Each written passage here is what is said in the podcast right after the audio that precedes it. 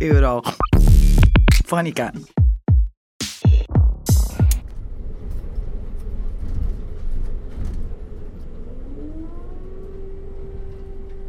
Ad un anno dalla brutale invasione russa dell'Ucraina, la redazione di Eurofonica ha cercato di esprimere il proprio sostegno al popolo ucraino nel modo che meglio conosce, tramite podcast. Nei giorni scorsi con Jacopo Bulgarini abbiamo fatto il punto sugli sviluppi sul campo che vede contrapporsi l'esercito del Cremlino, sempre più isolato a livello internazionale, e le forze di difesa ucraine sostenute dall'Occidente libero e democratico. La guerra però non è combattuta solo con le armi, ma anche sganciando fake news. Veronica Grasso ci ha parlato degli attacchi informatici di Mosca per destabilizzare e dividere l'opinione pubblica. Ora però tocca alle cittadine e ai cittadini ucraini. Dal 24 febbraio è passato esattamente un anno, ma alla guerra non ci si può, né mai vorremmo, abituare. Abbiamo chiesto ad alcuni cittadini ucraini di raccontare come la loro vita è cambiata dopo l'ingiustificata e non provocata invasione di Putin. Sentirete tra poco le voci del popolo ucraino, sia di chi ha deciso di rimanere che di coloro che invece hanno lasciato la loro terra. Le loro vite sono state rivoluzionate in modo drastico, senza possibilità di rimedio nei libri di storia si parlerà di vincitori e di vinti, ma non di loro, che sono però i protagonisti principali. Abbiamo anche sentito Yarena Hrusha Possamai, docente di lingua e letteratura ucraina e curatrice di Slava Europi, il progetto editoriale in ucraino lanciato dall'inchiesta assieme al Parlamento europeo.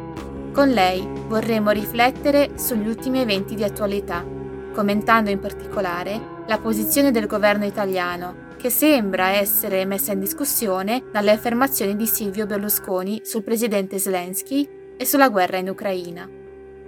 Infine sentiremo anche Maurizio Molinari, la voce a Milano del Parlamento europeo, per un evento che si terrà proprio questa sera nella città, per esprimere solidarietà e vicinanza al popolo ucraino.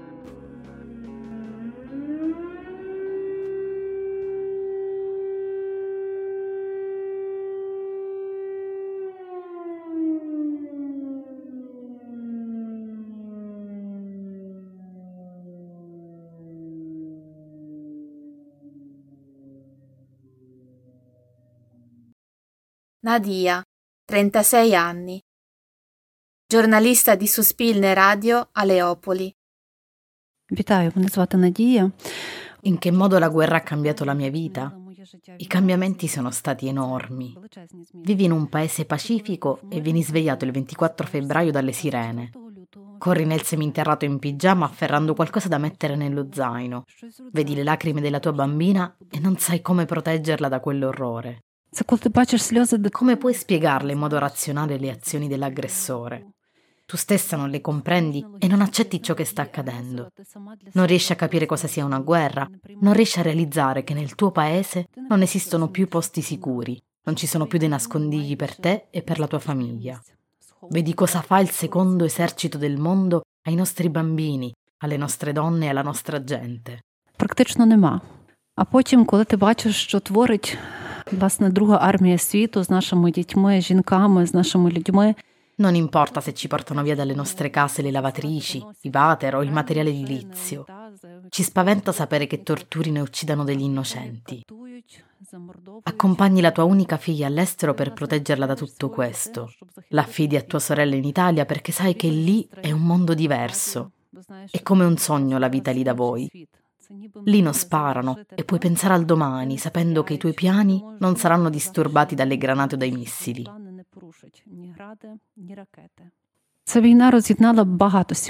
Questa guerra ha separato tante famiglie.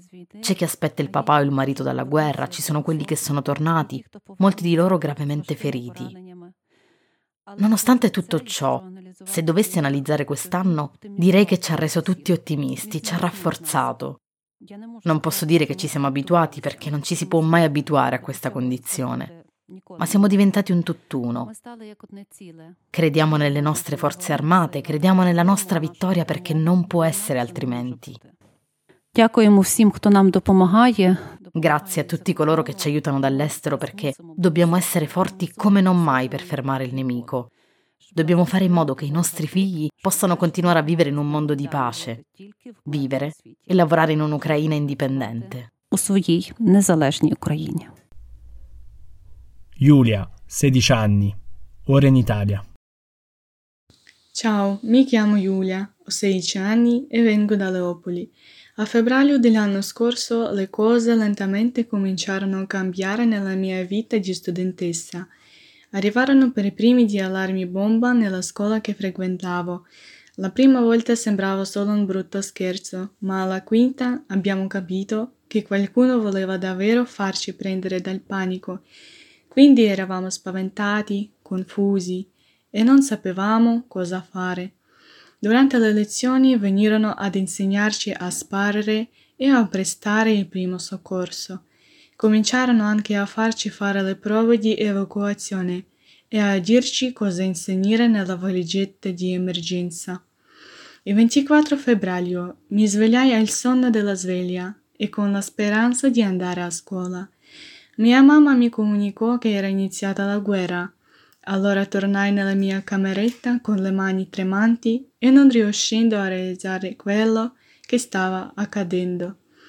In quell'istante un allarme aereo risuonò in ogni angolo della casa, lo stesso che avevo sentito tante volte durante le ore di addestramento, ma questa volta era vero.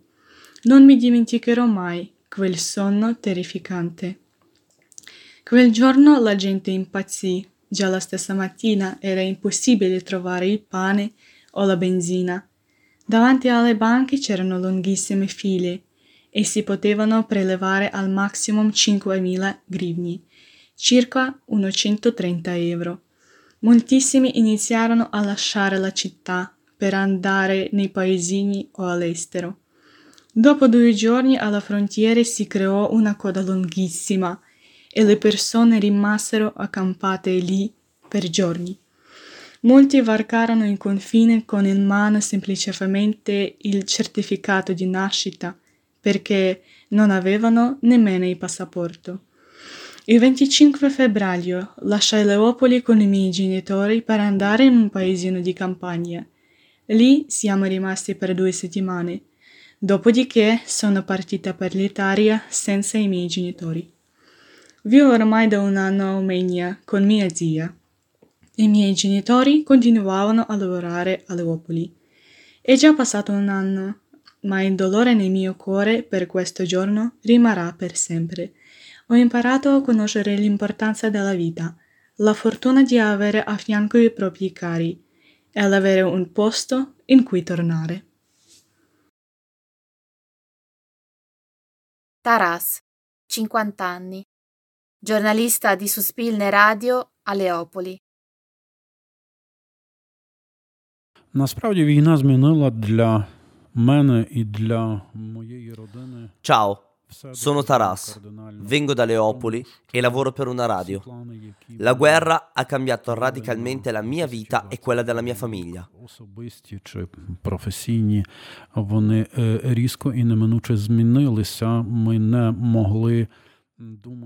Ci ha scombussolato i piani per l'anno 2022. Non potevamo più pensare ai lavori da fare in casa o nella casa di campagna. Non potevamo più progettare un viaggio che tanto desideravamo fare dopo due anni di Covid. Tutti i progetti sono stati cancellati in un baleno. La mia figlia più piccola ha finito la scuola e con il suono delle sirene ha fatto il test d'ingresso per l'università. Моїй молодшій доньці закінчувати школу і під сиренами тривог поступати, вчитися в університет. Тобто частина з тих планів відійшла не те, щоб на другий. Alcuni progetti sono scesi dal primo al quindicesimo posto e altri, invece, non potevano essere posticipati nonostante la grave situazione. Al primo posto sono venute le cose che ci assicuravano la sopravvivenza. Abbiamo dovuto imparare a distinguere i suoni, dovevamo sapere le regole di comportamento in caso di allarme e tutte le norme di primo soccorso.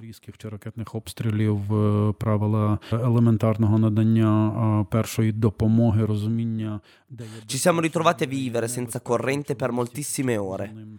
Siamo tutti abituati ad usare gli elettrodomestici e a rimanere connessi. Da un giorno all'altro tutti questi comfort non esistevano più e c'era da registrarsi per avere le scorte d'acqua e comprare le medicine.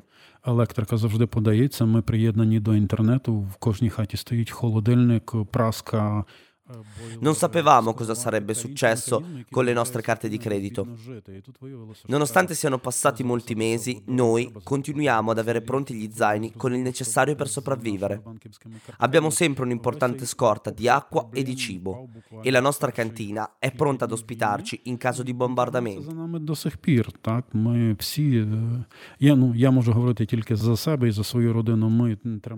Quello che vi ho appena raccontato è solo una parte di quello che abbiamo abbiamo vissuto quest'anno. L'altra verità è che ci stiamo abituando piano piano alla guerra e al fatto che non possiamo più progettare la nostra vita come in passato. не доведе Господи, Львів обстрілювали серйозно, так як це зараз відбувається в прифронтових містах. Це один бік, так би мовити, наших цього року. Oggi non programmiamo più dove andare in vacanza d'estate, ma ci iscriviamo ai corsi per imparare a sparare e a prestare il primo soccorso. Queste sono le competenze di cui abbiamo bisogno per salvarci la pelle. Коли піти в відпустку влітку, а думати про те, що варто записатися на курси стрілецької підготовки чи тактичної медицини, бо ці навички, вміння вони насправді можуть допомогти нам зберегти життя і врятувати своїх рідних. Lidia, 33 anni, a Leopoli. Мене звати Лідія. Mi chiamo Lidia e lavoro per una radio a Leopoli. Ho una figlia di 8 anni. Mi è venuto di chiamarla bambina della guerra perché è nata nel 2014, quando la Russia ha iniziato a combattere in Ucraina. Mi sono ricordata della storia di mia nonna, nata nel 1943. Lei era la figlia della Seconda Guerra Mondiale. Per il governo ucraino si otteneva lo status di bambini della guerra se si aveva meno di 18 anni nel 1945. Questo status dava il diritto ad uno sconto del 25% per il pagamento dei servizi comunali dopo l'indipendenza ucraina. Sono questi sconti sulle bollette che mi facevano collegare mia nonna alla seconda guerra mondiale. Oggi non penso più agli sconti quando penso a un bambino della guerra. Faccio ben altri collegamenti. Lo sono i bambini che senza spiegazioni capiscono perché è necessario vestirsi in fretta e scendere in cantina, anche di notte, quando si ha molto sonno.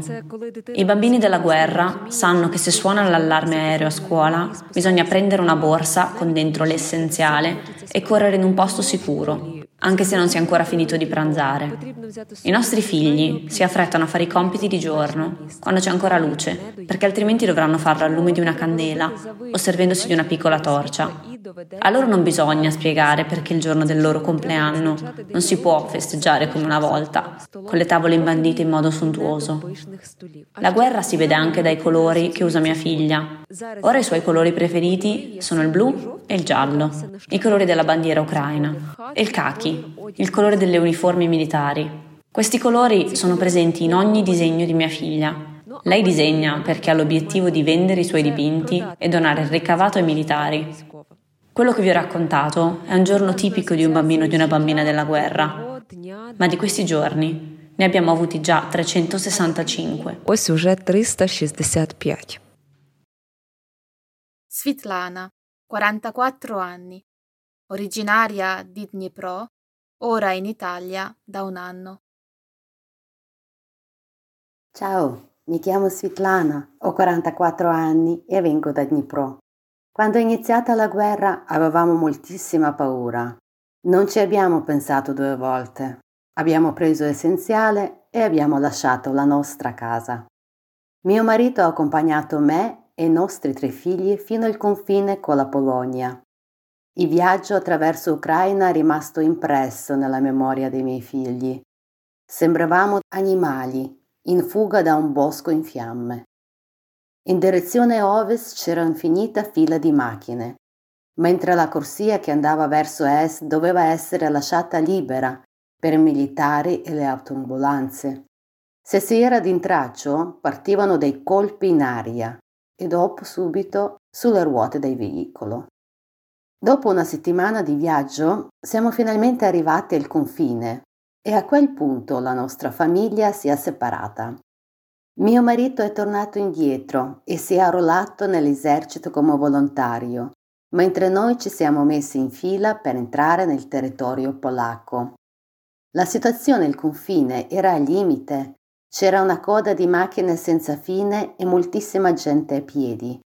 Eravamo all'aperto, soffiava una gelida aria invernale. Io e i miei figli avevamo solo delle copertine per scaldarci e abbiamo dormito per terra. Una volta attraversato il confine, i polacchi ci hanno dato da bere e mangiare qualcosa di caldo. Siamo stati ospitati in un palazzetto riscaldato dove abbiamo dormito su dei matrassi. Ora siamo in Italia, al sicuro, e non torneremo fino a quando la guerra non sarà finita.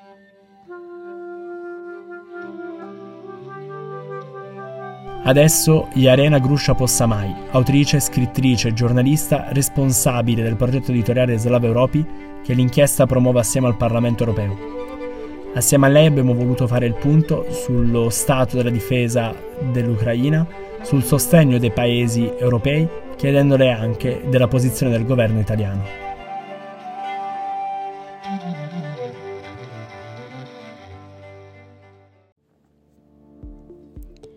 No, non penso che si stia normalizzando lo scenario di guerra di logoramento, anche perché le parole di Berlusconi sono state smentite durante la conferenza di Monaco del ministro Tajani e la visita di Giorgia Meloni conferma la posizione solida dell'Italia verso l'Ucraina.